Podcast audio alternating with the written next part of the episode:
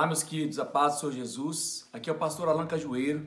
Eu queria deixar para vocês um devocional que eu acho muito importante sobre a leitura bíblica que estamos fazendo, que está em Deuteronômio 28, 2, que diz assim: Todas essas bênçãos virão sobre vocês e os acompanharão se vocês obedecerem ao Senhor, o seu Deus. Esse texto ele vem de, de encontro, vem contrapor muita coisa que é ensinada aí fora de pessoas perseguindo bênçãos de Deus, pessoas perseguindo o favor de Deus, mas aqui diz claramente que as bênçãos virão sobre vocês e os acompanharão. O critério de Deus é diferente. Se você obedece a Deus, a bênção se torna algo que te persegue, algo que te segue, porque sobre você está a bênção, você se torna um abençoador. Isso muda um pouco a cabeça da gente. Mas às vezes a gente chega e fala assim: mas obedecer a Deus é difícil. Obedecer a Deus requer muito esforço, sacrifício.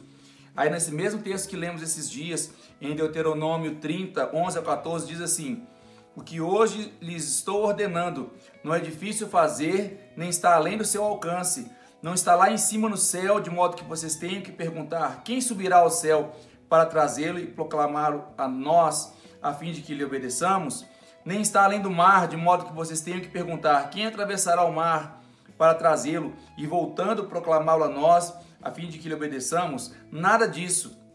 A palavra está bem próxima de vocês, está em sua boca em seu coração.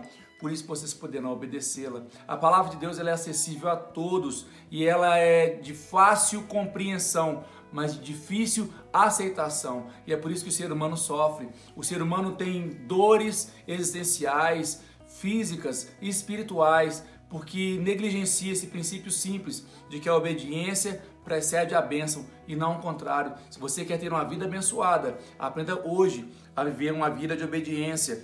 Mas mais que obedecer, temos que viver uma vida de decisão. Deuteronômio 34, 5 também nos ensina assim: Moisés, o servo do Senhor, morreu ali em Moabe, como o Senhor dissera.